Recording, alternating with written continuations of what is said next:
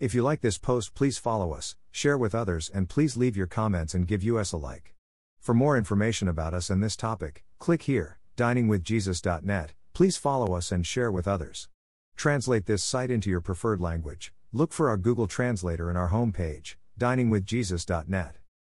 Traduce este sitio en tu idioma preferido. Busca nuestro traductor de Google en nuestra página de inicio va, diningwithjesus.net. From Pastor Chris White, we trust the Holy Spirit is doing His work in your hearts. The Lord bless you all, have a beautiful, joyful day. Que el Señor los bendiga. The Greek word agape is often translated love in the New Testament. How is agape love different from other types of love? The essence of agape love is goodwill, benevolence, and willful delight in the object of love. Unlike our English word love, agape is not used in the New Testament to refer to romantic or sexual love. Nor does it refer to close friendship or brotherly love, for which the Greek word philia is used. Agape love involves faithfulness, commitment, and an act of the will. It is distinguished from the other types of love by its lofty moral nature and strong character. Agape love is beautifully described in 1 Corinthians 13. Outside of the New Testament, the word agape is used in a variety of contexts, but in the vast majority of instances in the New Testament it carries distinct meaning. Agape is almost always used to describe the love that is of and from God, whose very nature is love itself. God is love, 1 John 4 8. God does not merely love, He is love itself. Everything God does flows from His love. Agape is also used to describe our love for God, Luke 10 27, a servant's faithful respect to his master, Matthew 6 24, and a man's attachment to things, John 3:19. The type of love that characterizes God is not a sappy, sentimental feelings such as we often hear portrayed.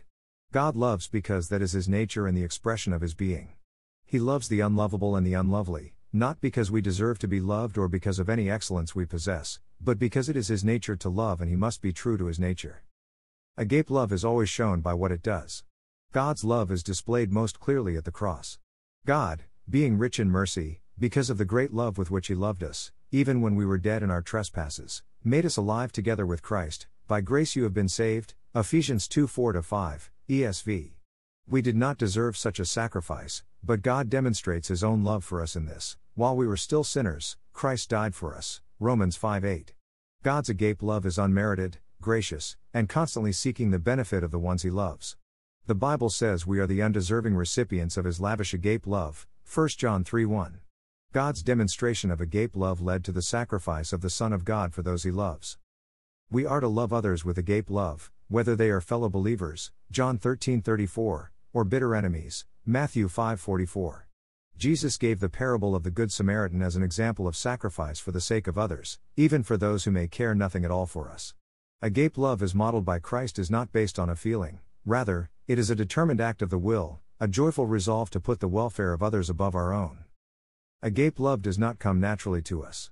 Because of our fallen nature, we are incapable of producing such a love. If we are to love as God loves, that love, that agape, can only come from its source. This is the love that has been poured out into our hearts through the Holy Spirit, who has been given to us when we became his children, Romans 5 5, cf. Galatians 5:22. This is how we know what love is. Jesus Christ laid down his life for us. And we ought to lay down our lives for our brothers and sisters. 1 John 3:16. Because of God's love toward us, we are able to love one another. Thank you to Got Questions Ministries. Copyright Copyright 2002 to 2019 Got Questions Ministries. All rights reserved.